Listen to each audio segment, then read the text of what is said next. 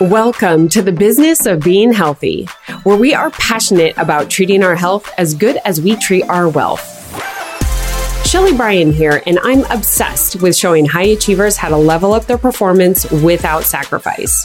Together, through real life experience and guest expert knowledge, we push aside the BS to take massive intentional action. By tuning in twice a week, you will receive the straightforward talk you've been waiting for, filled with actionable steps that will inspire you to achieve the health you deserve while you are building your empire. Welcome back to another episode of the business of being healthy. My name is Sheley Bryan. I'm your host and I am incredibly honored to have a mentor on as a guest today. James Patrick is an internationally published photographer with more than 600 magazine covers. That's 600 guys. To his credit, he's a business coach, a strategist, a media specialist, host of the Beyond the Image podcast, and publisher of ICONFIT magazine. He's been featured in, maybe you guys have heard a few of these, Entrepreneur, Oxygen, Strong Fitness Magazine, Shutterbug, Fitness, Business Insider, just to name a few.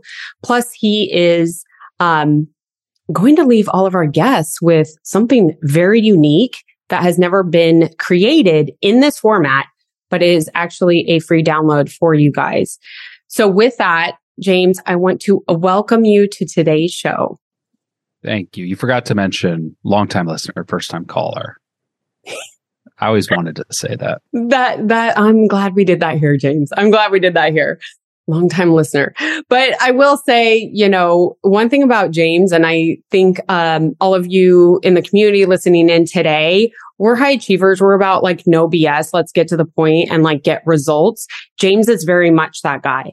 And you can see in the way that he runs his business, his podcast, um, Hive Studio, where he does his photography, like it's about getting stuff done. And so we're going to dive into a little bit of that today. But before we do, I mean, I know I just listed off all your accolades, James, but share a little bit about you and how you got to this business that you are in right now. So, short story made atrociously long. The common thread between everything I do was some form of storytelling. It, it began with journalism. Journalism gave way into photojournalism. I spent a little time working as a photo editor for some magazines and newspaper. And, and to, to clarify, that doesn't mean I edited photos. It meant I was in charge of the photo department, determining which photographers we hired, who shot what assignment, but more specifically, where images got placed within a magazine or newspaper and what images were being published. So I had to learn a lot about how to craft and communicate visually to to tell a narrative. And so post college, I, I, kind of took that experience and, and started to build up my own freelance photography business where, okay, I've worked on the one side of it. I know what photos work because I was the one choosing it. So let me be the one who takes the photos that work. I did work in marketing uh, right out of college because I took the safe job as many of us do. I, I did not know any professional photographers out of college. So I did not know I could be a professional photographer. So I, I took a corporate gig in marketing that I worked at for the better part of a decade, but still was building this photo business on the side until at some point I realized I was working two full time jobs and it just made sense to pull out of my career and leave the benefits and the 401k and the standard nine to five hours, which honestly were 6 a.m. to 6 p.m. But I felt just compelled to invest all my time and energy into something that I was building myself and launched my full time in my photo business. It was about a decade ago. And since then have built a, a couple new different additions to that, to that wheelhouse that bridged in a lot of the experience I, I had Uh, really gathered over the course of that journey. For example, uh, helping to coach and bringing in my experience working in marketing and business development to assist others in marketing and business development, spending so much time working in publishing to assist others in landing and, in, and collecting media features to build their business, to amplify their authority, to generate leads. So everything that I've ever created has, has been the result of some experience or lesson or, or path that I've had the pleasure albeit at the time, maybe I didn't even realize the benefit of walking down, you know, 10, 15, 20 years ago. I love that. And, you know, that's something that we have talked about with other guests on the show and that I have as well as, you know, at the time we can think things are happening to us, but they're really happening for us. And how great is it to look back and see that those experiences in the past are now lending to your success now. And then you even get to pay it forward, right? You had all of that experience and now you're helping other professionals, entrepreneurs, coaches build their business as well. So I really love that being able to pay it forward based upon your experience. I appreciate what you said, differentiating things happening uh, to us versus for us. You know, when we're in a posture of things happening to us, and that posture is a choice. We cannot control all of the events that happen in or around us, but we can't control our response to these events. So if we're holding this posture of this is happening to me, what we've essentially done is we've erased any control we have to make a decision about this is happening to me.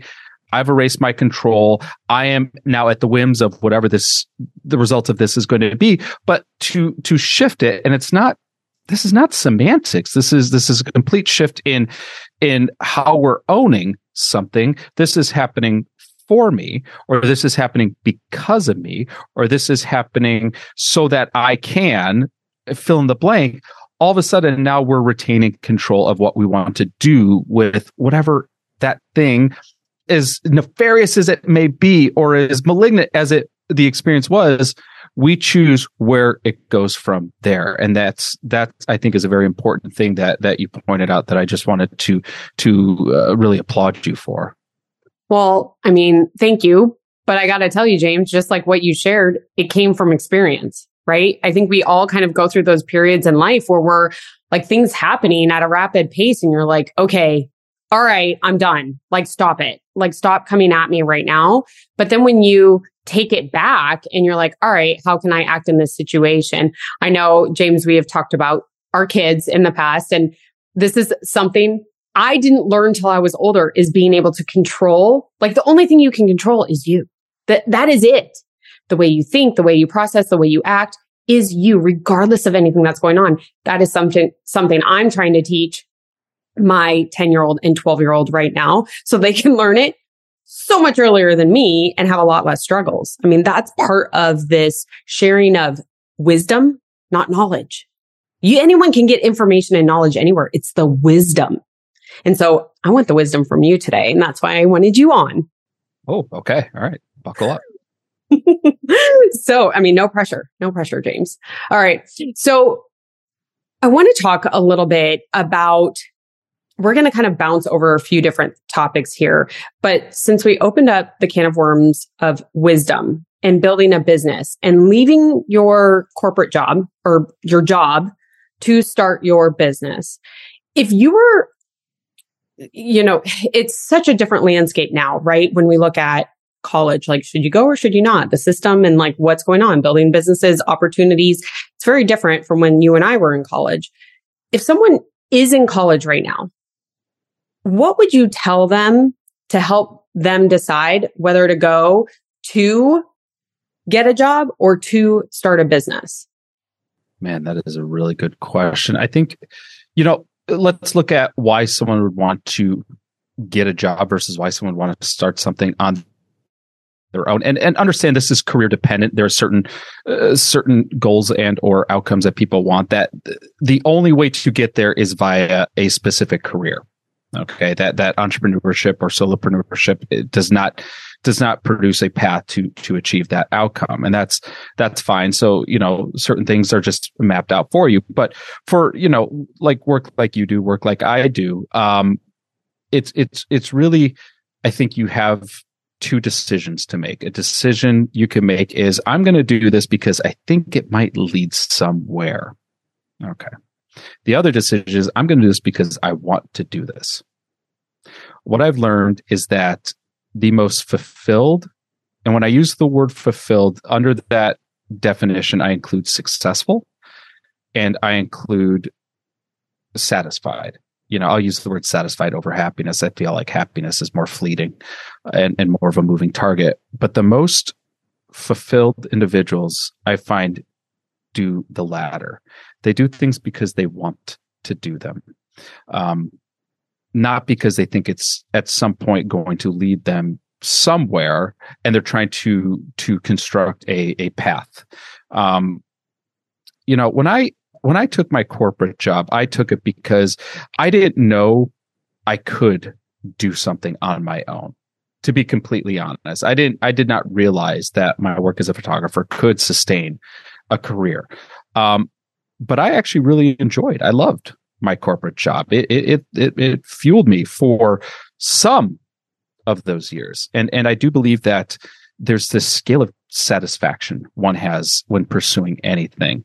And, you know, early on in my corporate career, like I was on, let's say on a scale of one to 10, I was like a nine or 10. I was, I was good at my job. I, I was procuring lots of work for, for the company I worked for. I got to work on very high profile projects and it challenged me in a way that, that motivated me and there were there were times I lost, and, and it was painful. Like I, I, I lost a um a true story. I lost a million dollar contract because I misformatted one page of a submittal we did by one eighth of an inch. Hundred page submittal. The last page, page one hundred, was outside the margins by one eighth of an inch per the contract or per the standards that the client had put forth. And because of that, we lost a million dollar contract. Mm. I call that my margin of inch story. so, okay. So I lose a million dollars for the company. Um, not great. My boss gave me this trophy in the shape of a horse's ass. And the inscription on the trophy said, You're an asset to this firm. And I had to keep that trophy on my desk and every time someone walked into my office and said, Why is there a horse's ass on your desk? I had to tell them the story of how I lost the company a million dollars. Okay. You know what I never did again? I never misformatted a proposal by by an eighth of an inch. Like I never had another proposal rejected the entire time I worked at this company. Okay. Mm-hmm. Um, just just small anecdote. The point is, is I love this job up until I didn't. And there was this shift. And all of a sudden, when this shift happened, all of a sudden, then we start to explore what could happen if.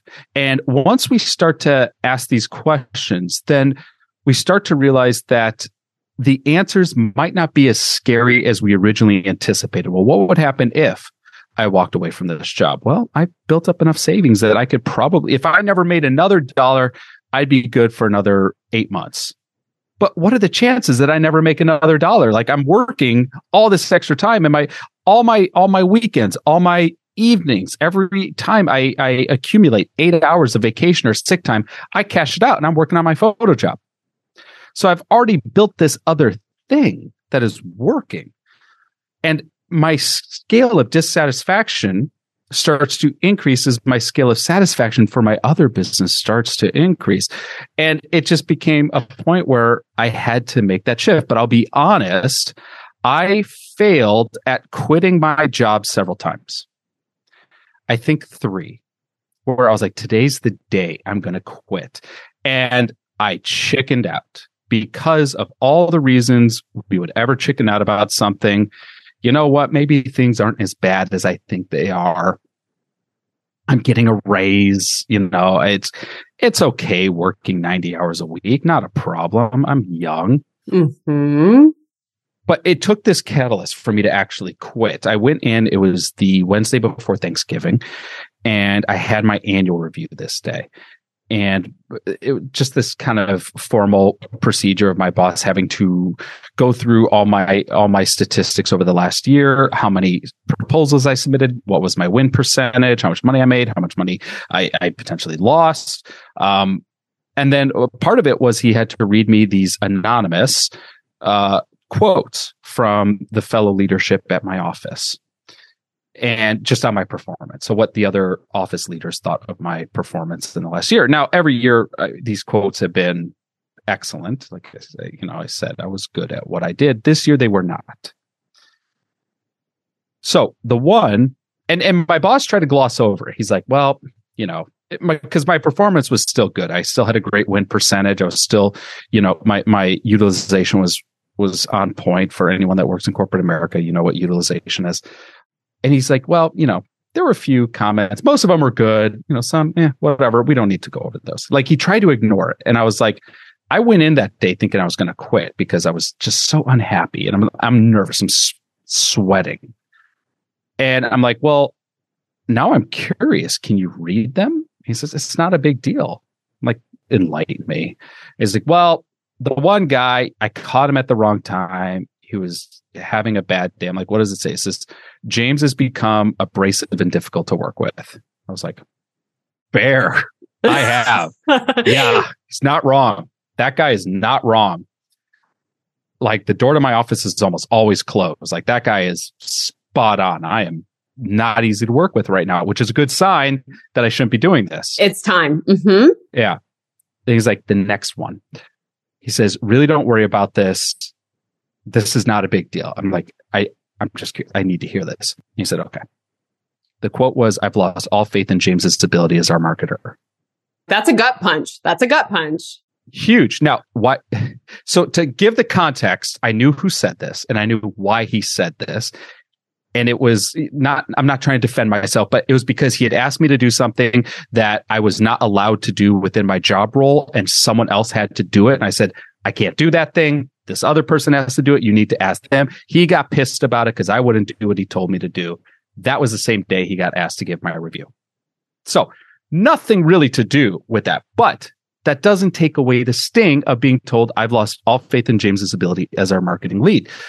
So my immediate response was I turned in my notice. Mm-hmm. That's what it took. It took that kind of kick to the gut. And my boss, in all due credit, leaned back in his chair, let out the biggest sigh and said, I'm surprised it took that long. He had been waiting for me to do that it's funny, you know, just listening because I spent 18 years in corporate America too, right? So like I get all the stuff that you're talking about and oh, the stories I could share, but just when you made that shift, right? From being happy or satisfied in your job, right? To now you're being unsatisfied and satisfied in your side gig or your photography well, of course, your focus, your passion, your, your heart is all towards that. It's going to suffer over here, but you're really good at what you did. And it's like, there's that safety net of the golden handcuffs, like, ooh, maybe the what ifs got a little bit hard, like all the things. But what a blessing that you got those negative comments and asked for them because you almost didn't get them and you probably wouldn't have resigned that day had you not heard that? That was the tipping point to be like, and I'm done. It's very possible. It is very possible. I, I've definitely wondered that. I think I would have eventually quit if I had, if it hadn't been that day, something would have happened, or I would have encouraged them to fire me at some point because, you know, who, who wants to work with a rough and abrasive person for, for, for too long? It, that, you're right. That was a good sign that I needed to move on to greener pastures. But I mean, it's again an experience and how great I mean, being a business owner, you being a business owner, you don't want this to happen to you, but you learned that very expensive $1 million loss for not your business. Like, how great is that? You probably on all of them, all the proposals that you've done go forward for you have probably been pristine and perfect. And helped only win more contracts and it didn't hurt you that one. I mean, you probably didn't get the commission if there was a commission associated with it, but didn't really hurt you. Do you know what I mean? So I've been thinking a little bit about this, which is this resistance to act for fear of a a failing end result. And the the way it got really framed for me, which I which I appreciated was people have this belief that if you fail, you have failed, that it's complete, that it's a conclusion. And I've never really experienced it that way. I feared it to be that way, but that's not what experience has taught me. What experience has taught me is if you fail, you're just failing into the next step. It's not a conclusion. Um, I'll give an example. I'm launching a new a new vertical this year. And for all intents and purposes, this vertical can fail. And I know it can fail because we tried to release this vertical back in 2018. same vertical. And it failed in 2018. And I had the same fear in 2018, which is what if this doesn't work? And that is a hard thing to grapple with. What if this doesn't work? Because our mind will not give us a logical or honest answer. We're going to think that because this thing doesn't work, it is going to undo everything. And we're finally going to be revealed for the fraud we are. And everyone will finally see our, our, our inability to succeed. And that will be it for us. But the truth of the matter is, if this doesn't work, I'll just do something else. And that's it.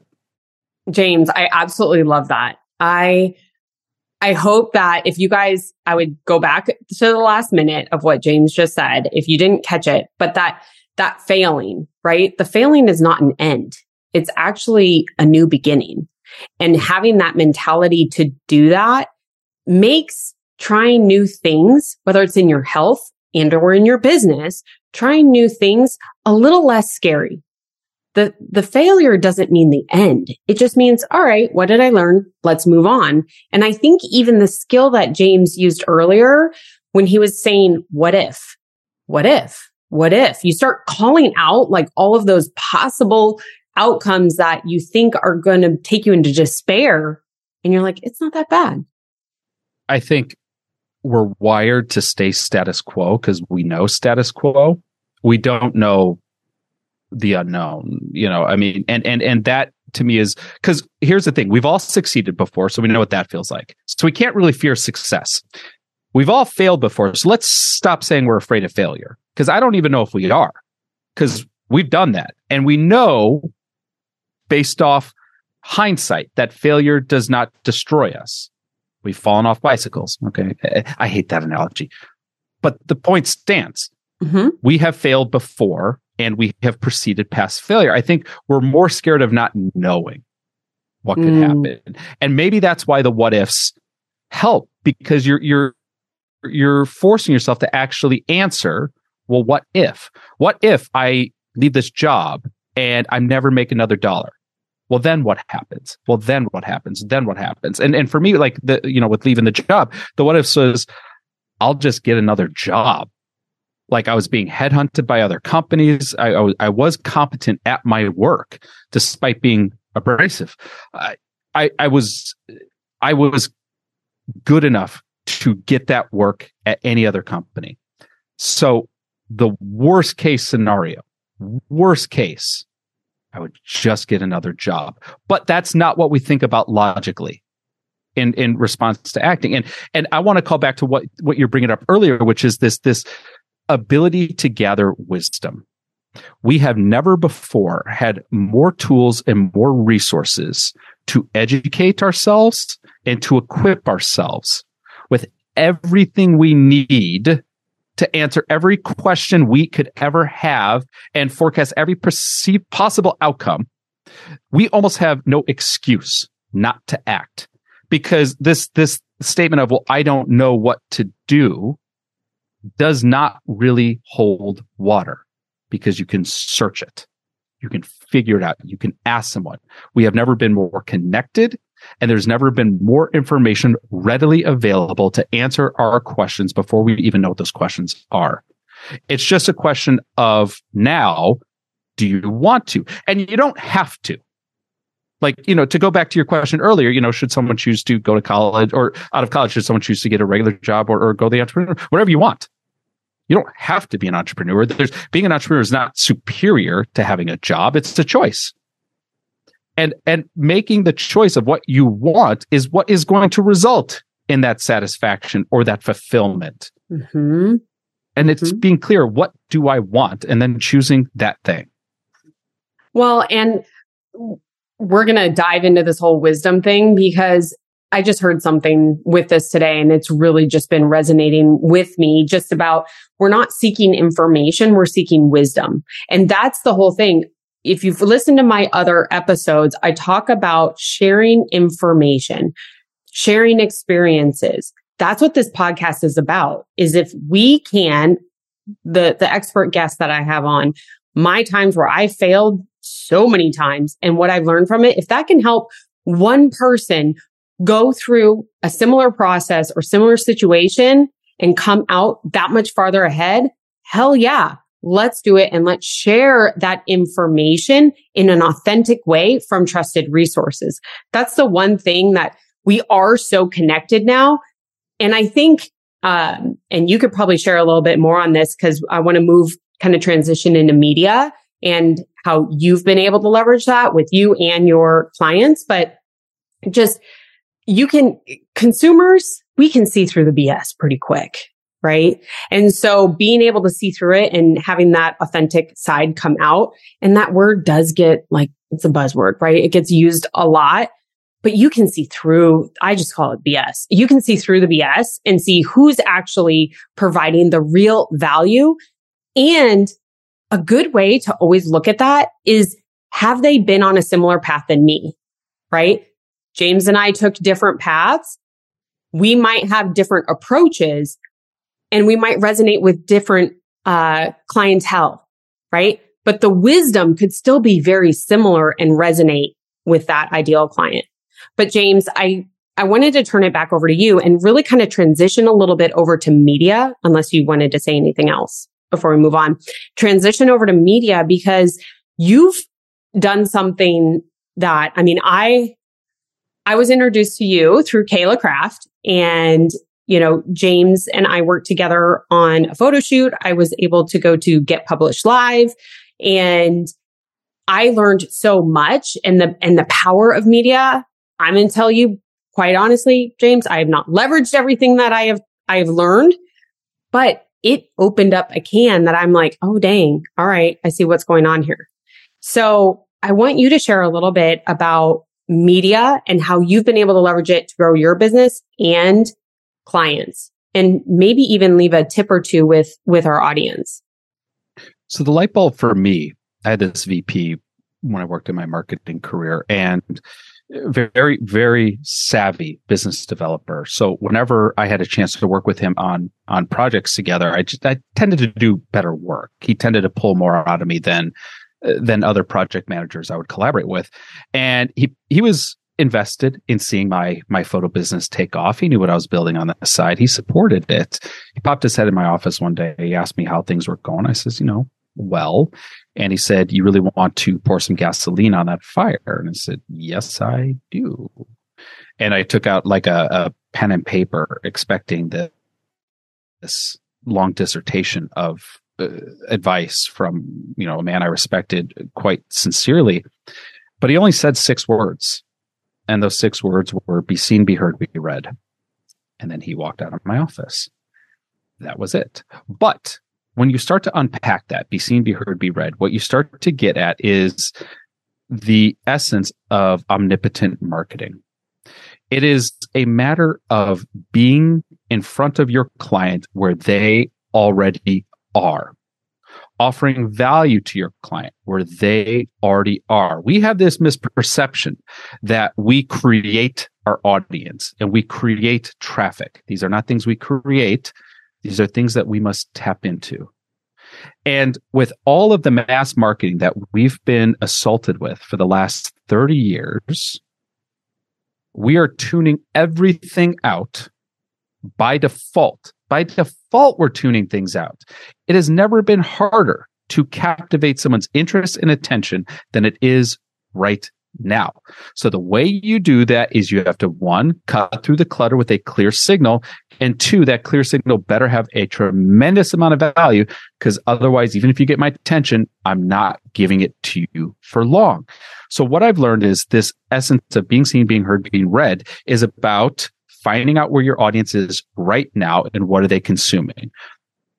What media outlets are they uh, subjected to? What what events are they attending? What conferences are they joining? What memberships are they are they onboarding with? What subscriptions do they have? What do they listen to? What do they watch? What communities are they already affiliated with? When you start to understand these things which by the way you should because you should know your prospective audience well, these are the places you need to be. But just being, let's use an association as an example, just joining the same association as your prospective clients doesn't earn you any business. just having that membership card doesn't do shit. You got to show up to the events. You got to give value. You got to be the person that they see. You got to be at the events. You got to be speaking at the events. You got to be the person that they hear.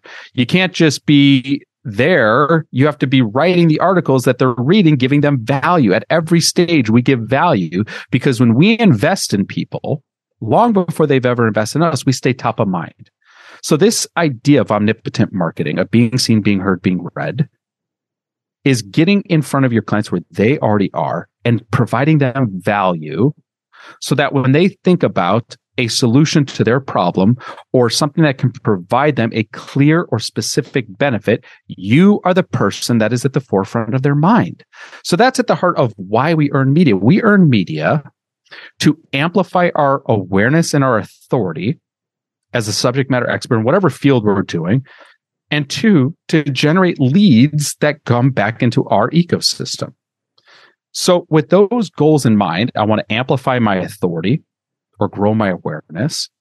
And I want to generate leads for my business. This can start to dictate what earned media we are targeting. And I use the word earned media, but I also say get published a lot. And when I say get published, people think initially magazine features, but that's only one element of it. Yes, magazine features, sure. Newspapers, podcasts, uh, TV shows, um, YouTube channels, private Facebook groups, podcast tours, community events, conferences, trade organizations, trade publications, um, speaking at a community center, uh, like renting someone's email list, all of these, any audience that you are earning yourself a platform in front of, any audience is an earned audience. And, and I use the word earned because you're not paying for it versus like buying an ad.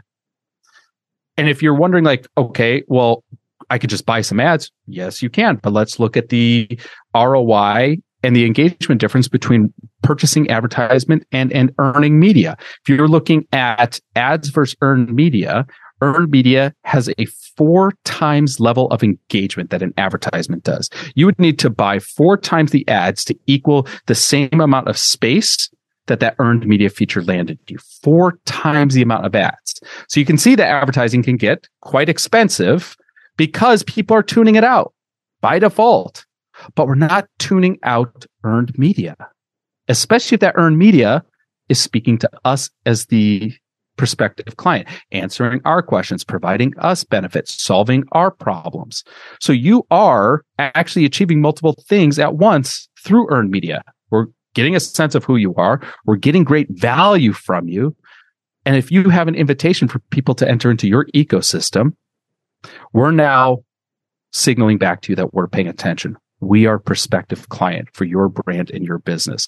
This is why we've really leaned into the power of earned media as the top, if not, not one of the top, but probably the top tool we use for business development. We go on podcast tours. We speak at events. We submit to magazines constantly. I just secured two deals this year where I will be a columnist for two separate publications. That to me is a home run. Because I'm going to be in front of, thank you. I'm going to be in front of each of these publications audiences every single issue.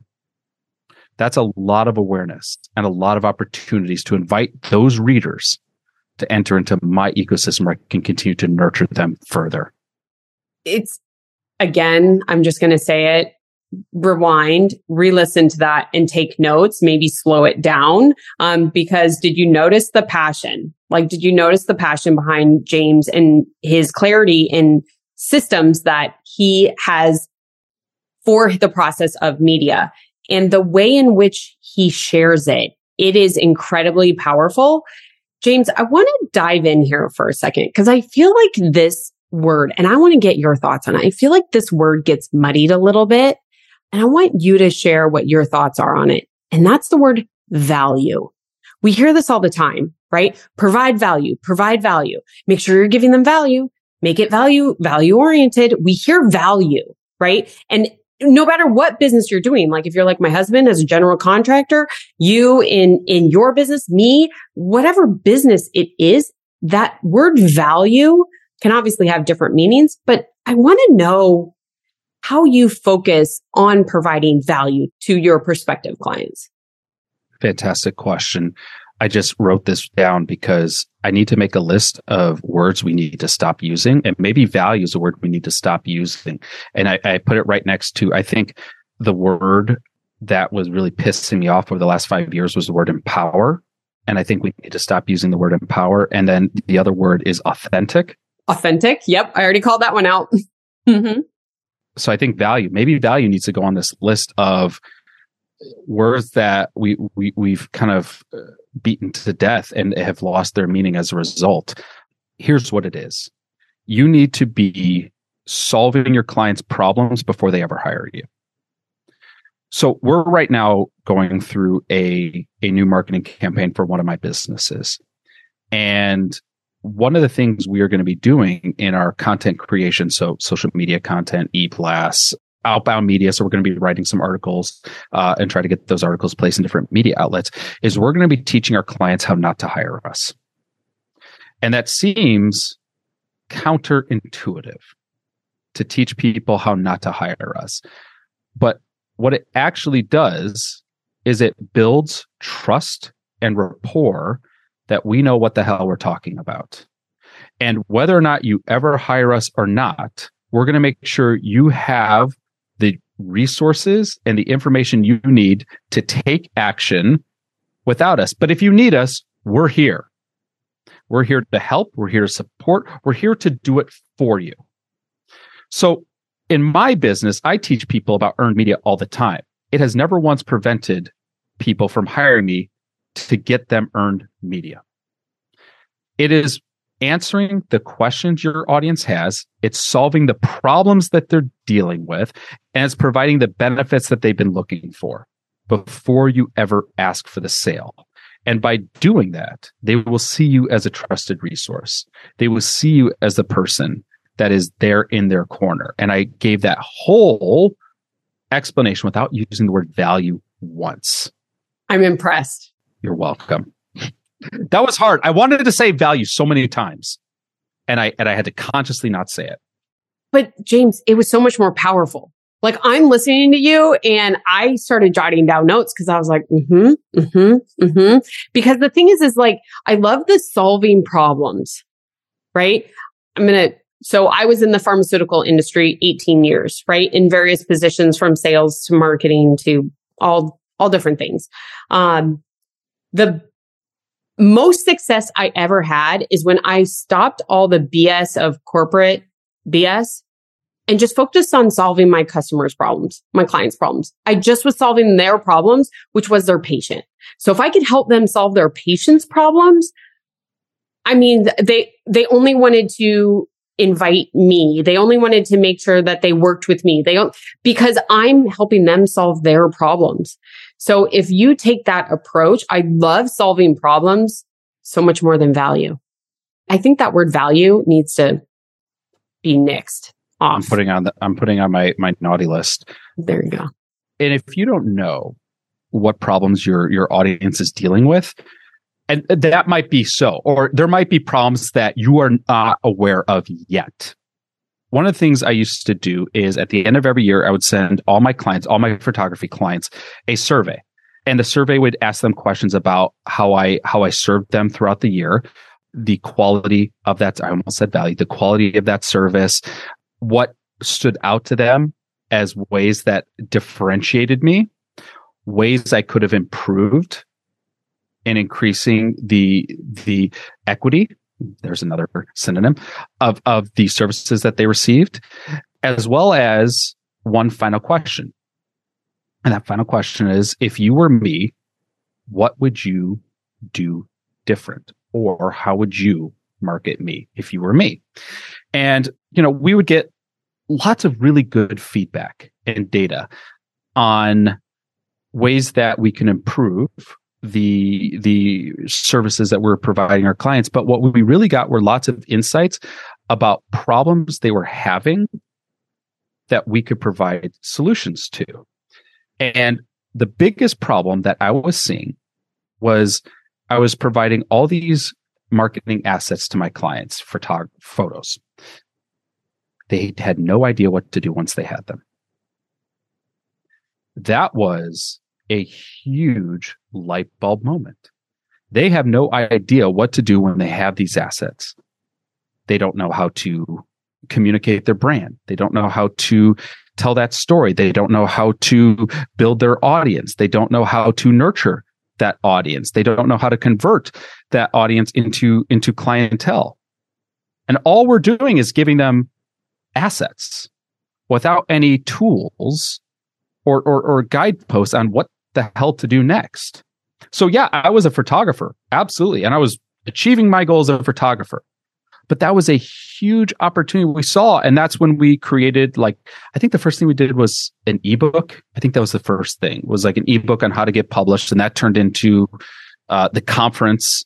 Uh, and then the conference turned into at some point uh, a coaching platform, into a mastermind, into rebranding the conference, into another blah, blah, blah, blah.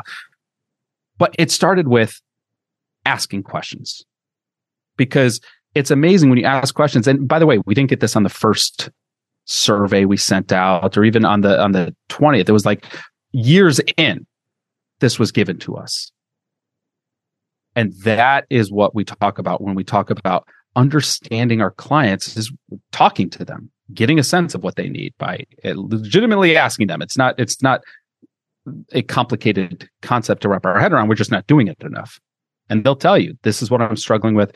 These are my problems. And when you listen enough you'll start to notice this data congregates around certain things because if one person's dealing with it you'll you'll notice echoes of it through, throughout your entire audience.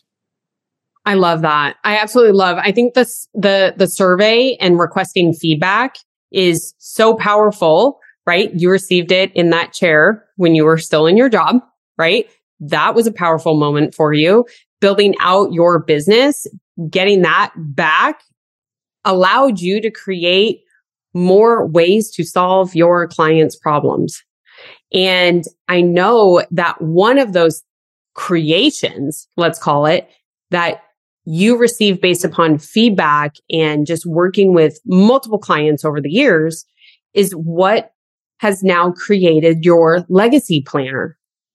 And with the legacy planner, I'm all about, I mean, right? If you follow me on social media, it's about high achievers. We're professionals. We're getting things done. Business owners, if we're climbing the corporate ladder, whatever it is, we get a lot done. James has worked with so many high achievers. He has created this legacy planner about getting more stuff done. So James, I really want to dive in for a moment on what you've learned that helped you create this legacy planner. And then I want to talk about what the legacy planner does. So the original inspiration behind this was completely done selfishly. There was never a a external release factor uh, considered uh, for for over a decade. I I'm obsessed with understanding habits and routines and approaches of those who I admire or espouse to be or aspire to be. Um, and so, you know, back when I used to join a lot of masterminds and attend a lot of uh, coaching seminars and things like that, I would ask a lot of very specific questions about how people operate themselves. Because I feel like if we can operate ourselves, we can operate anything. You know, and you, you see, eh, you know, you see indications of, of them just doing one or the other. Someone has a successful business, but they're unhealthy. Or someone is in amazing shape, but they have atrocious relationships in their life, or someone has the greatest mindset, um, but they're broke as hell, right? So it's like I'm trying to find individuals who have success in all these other elements of life, and what is it that you do, and and how can I emulate parts of it? You know, I tell this joke that you know um, there was this guy who worked out at the gym uh, back where I used to live in Tucson, and I thought he was like it, like you could not have found a better specimen of the male form. And he must have thought I was creepy as hell because I would just like literally shadow him in the gym, like five minutes behind him and just copy whatever he was doing. Like, I got to learn from this guy. I'm just going to do the same workouts as him. If I could just follow him to the grocery store, I'd buy all the same food too. I could be this guy. Um, I'm glad he never found out that I was, you know, lightly stalking him. But the point is, is that, you know, we can learn from this. And so I, I developed this system for tracking goals because the thing I noticed was that we set these big audacious goals. And I was a person who at the start of every year, I'd set these really big goals, but several months into the year, I've forgotten the goals and uh, I, I've kind of gone off the rails on some other goals and just things aren't going the way that I thought they would. So I just kind of abandoned a lot of, a lot of my pursuits. Well, that's not getting me to where I want to go. So I need a way to constantly check in and and assess my my progress in anything that I'm working on. And it started as this Excel spreadsheet that lived on my computer that I would categorize out my goals into different at the time i had different subcategories of like here's my photography goals here's my health and wellness goals here's my relationship goals etc and i had to check back in on these goals four times a year and i had to input all this data into the spreadsheet uh, and I ran this spreadsheet for years and I noticed the more data points I was able to put into the spreadsheet, the more I got done every year. The more I was able to really define out the steps it took to achieve any one specific thing.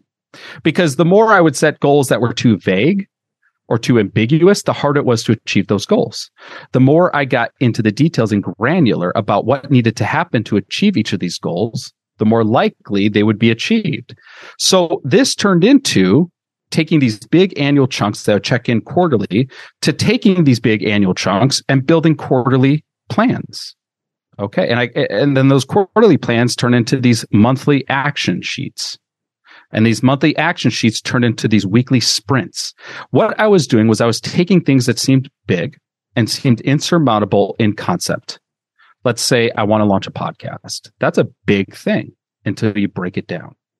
Because if you say, I want to launch a podcast by, I don't know, April 1st, now it's March 24th, and you're like, I don't even know where to start. Like, mm-hmm. I guess I mm-hmm. need, what, what do I need? I need a microphone, I guess. I'll go buy a microphone. Well, now I have a microphone, but I don't, I've never recorded before. Is there software? I don't, I don't know. But if back on, you know, January 1st, I thought, okay, what are all the things that need to happen to launch a podcast? And I just made this massive list of things. Doesn't matter how big the list is. And it doesn't matter if I list things out that end up being erroneous tasks that I don't need to actually do because I don't know that yet. I don't need to know that yet. I just need to make a list based off my best guess. And then I put dates or an order of priority. Now I can segment it. Okay. Well, this month, all I need to do is research hosting and buy the equipment. That's all I need to do this month. Next month, I'm going to come up with the show name and the and the the, the design elements. The month after that, I'm going to come up with my first four episodes. So I've now prioritized and have placed a system of what I'm doing and when I'm doing it. So this week, I don't need to worry about recording episodes this week. That's something that's happening in two months. This week, I just need to look at different hosting platforms and make a decision. That's it. That's all I need to do this week. So now I can do that. That's something I can do. And it, you know, it helped because I was applying everything I was doing to, you know, we run this conference every year. Well, running a conference is once again, this big, very, you know, has this perception of being insurmountable. But when you break it down into all these little elements, this week for my conference, I don't need to worry about reserving a hotel or selling 500 passes or my entire social media strategy. You know what I'm doing this week? I'm writing the copy for the website. That's what I'm doing this week. And I know that because I've broken it down. The science is not perfect. It's, it's designed to be human. It's designed to flow with us. And it's also designed to be customized to every person and how they choose to operate their lives and, and run their business. So I realized as I was doing these, uh, these sessions that my clients were asking me a lot about my my output and the efficacy of our production schedules. And I was like, well, I, I've just been doing this thing for at this point like 10 years. And I just do it, you know, I, I have this system where every year I plan out my my goals for the year. Every quarter, I break it down per quarter. Every month, I fo- I take those quarterly plans and I put them into a monthly action. Every week, I take what I looked at for the month and I just break down here's what needs to happen this week. And every day I set up here's what I need to do the today or the next day. So I know what I need to do today. There's no question of what I need to do today. And I know when I'm done. And by the way, there are two things left on my list today. And then I'm done. And then I can end my day. If that happens at four o'clock, that happens at four o'clock. If that happens at six o'clock, that happens at six o'clock. Okay. It depends on how many things I put in my calendar. So I sent this rough PDF out after 10 years of doing this myself. I sent this out to about 50 or so of my clients. I said, "I'll just use it for a year and just see, see if it works and give me your feedback. And it, it went exceptionally well because I've been taking all this data from all these people I'd interviewed on my podcast, from my books, from people I met at masterminds, from people I would just, I mean, about, about their habits and their systems. And I turned it into this planner. And after testing it over 2021, we decided that we were just going to publicly release it. And it got released and it's called the Legacy Planner. It's about building something that lasts. That's why I call it the Legacy Planner because I look at life in three phases. The first phase is vision. We have to see clearly what we wish to achieve. That's our vision. Once we have a clear vision, because without a vision, you're not going to achieve what you want to achieve because you never set it. It's a guarantee to not hit your goals because you never set goals. Once we have vision, then we work with purpose. So when I work, I work purposely. I work intentionally. I know what I need to do because I've sketched it out. It's not going to be perfect. There are going to be mistakes or I'm going to do things that won't yield the results I want them to. And I'll forget things. That's okay because this is a work in progress. And when we work with purpose after we've set a vision, we can create something that lives with legacy. That's why it's called the legacy planner. So we did just drop it um, this year and, and it, it's available wherever, you know, it's on Amazon. You can get it. I have a hardcover. I like the hardcover just because I like that durability. We do have a paperback, but for anyone that wants, I just upload the PDF that people can have for free. You could print it out yourself and you can just, you, you can test it and refine it to uh, meet what you want to do. Um, and so I just put that up online. If you go to jamespatrick.com forward slash legacy, you can just download a free PDF of it. I love that. And, and just for all of the listeners, I'm going to make sure it's linked in the show notes so that you can actually grab it. But the hardcover might be a better option because like you said, it's durable, right? To last the year. I think a few of the key takeaways and, and this is something that, and I even want to tie this a little bit to health, right? Health and business, right? We, if we don't track what we're doing, how do you know whether you're you're having success? How do you know you're, whether you're achieving the results? Whether it's get, setting a goal for media that you want to get, whether it's setting a revenue goal, whether it's setting a health goal, you have to track it and make adjustments. I love that you called it, it's human. Th- th- like we're, we have to have that flexibility. We have family, we have lives, we have unexpected things happening and we can't be so rigid that we're just like, I have to fit in this box because everybody on social media says that this is the only way to be successful and blah, blah, blah, blah. It's like, no, if you take the big audacious goals, work backwards and chunk them out into the day, holy cow, what seemed insurmountable is now easily attainable if we track it. That I think this legacy planner just provides so much value of I've incorporated it using it myself this year because I needed a system to be able to track. And I know James, uh, has the research, the experience. I know that he tested it and I'm making it work for me. It's, this is James, like his, his vision, but I need to make it work for me. And that's where I love the human element behind it, James. So I, I really think this is such a valuable tool to give you a, a place to start. One of the things, that, and I'm glad you brought this up, is that you can work this to meet your own expectations. Like, for example, I include quantitative data in it. Like, I, there are things that I like to track. I like to track how I slept the night before, uh, what my mood is every day, how motivated am I. And the reason I do this, so every day I can, on a scale one to 10, I can put in my sleep from the night before, what my mood is today, my motivation. So I'll just pull back the curtain. You know, my sleep score today, I gave myself a nine. I had a decent night last night. My mood, a 10. I'm, I've been in a great mood today. My motivation is a nine. Now, the reason I do this is because I can look for trends. So, for example, if my sleep suffers, guess what happens to my motivation? Guess what happens to my mood? Towards the end of the week, what happens to my motivation? Goes down. Towards the end of every week, it goes down. Thursday and Fridays are rough days for me. So, why do I want this information? Because I'm going to change how I build my schedule as a result. I'm not going to give myself hard tasks towards the end of the week because my motivation, it's just that's just how I am. I'm just going to be burnt out towards the end of the week and I'm not going to want to do harder things. So I'll put the harder things on Mondays and Tuesdays. I'm willing to do those things. So what do I do Thursdays and Fridays? Fun shit. I do photo shoots.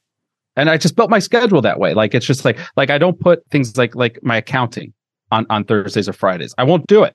I was like, mm. oh my god, I got to stare at like AP forms all day. Screw I would that. die. Yeah, no, yeah, no, thank you. That's that's a Monday task for me. That's a Tuesday task for me so I can I can look at this and just understand what works for me. And there's no requirement. Like another thing is that I include um, habits, habits that that I think are important, but I don't give any metrics on what qualifies those habits as being accomplished or not accomplished. And the four habits are health habits, mindset, relational, and personal growth.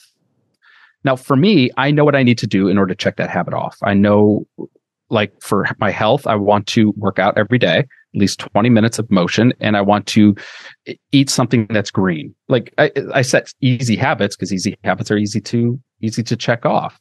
Um, now, is working out for 20 minutes and eating a sprig of broccoli going to change my life? No. But how often do I work out more than 20 minutes? Most days.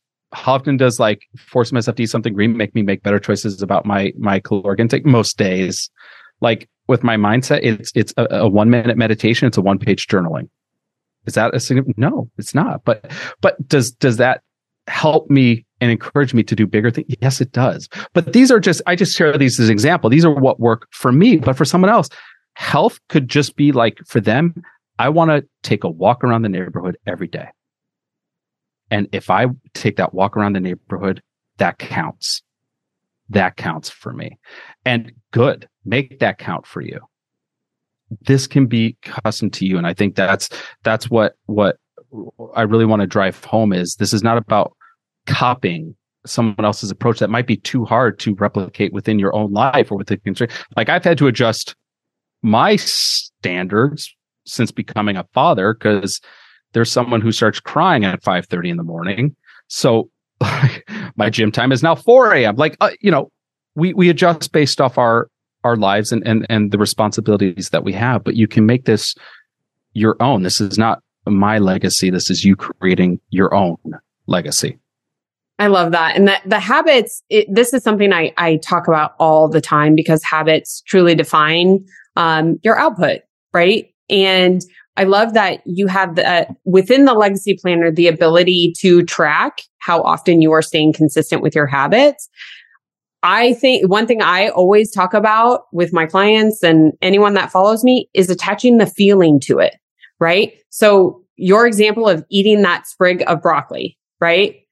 It made you feel like good. You're like, I did something good for my health. So then your next choice at your next meal, you're like, all right, I want to feel that. I want to feel that again. All right. I'm not going to order the burger and fries. I'm going to order, you know, maybe a burger with a side salad like I'm going to feel better in this next one. So attaching the feelings with it is just another way to create that sustainability of the habits that you want to create with tracking them. So uh, this is just such a great tool. It's incredibly easy to use. And in the beginning, I mean, James just gave us like the behind the scenes overview of it, but in the beginning, he really takes you through step by step on how to use it. And like he just said, he's not, he's hoping that I don't want to put words in it. What what do you hope everyone takes away with the the legacy planner?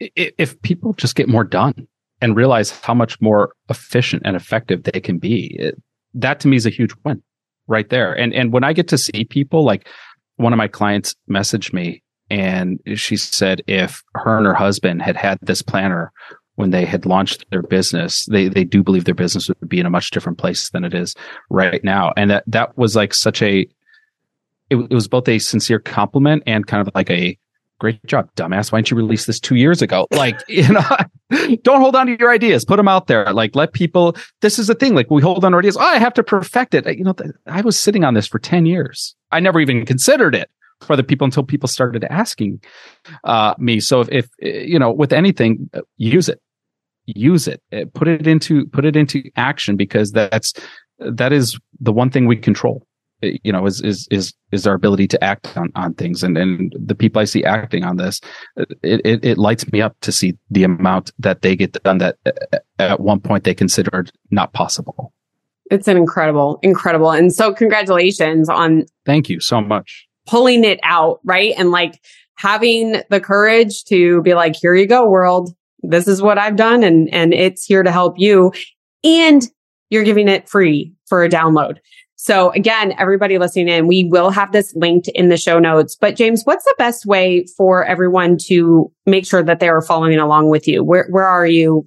Where's the best way to find you?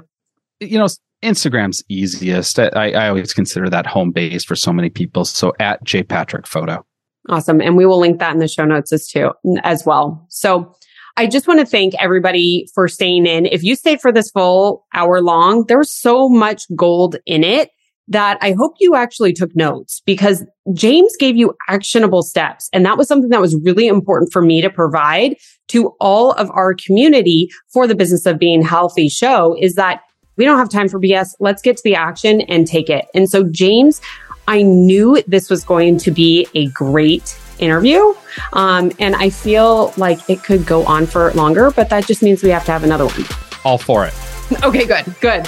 Well, James, I just again thank you so much for your time, your wisdom, and your ability to share it in such a concise manner that we can all take and put it to action right away. And um, everyone else that is joined on, make sure that you tune in twice a week. We have another episode coming out every week for you, two a week. Have a good day.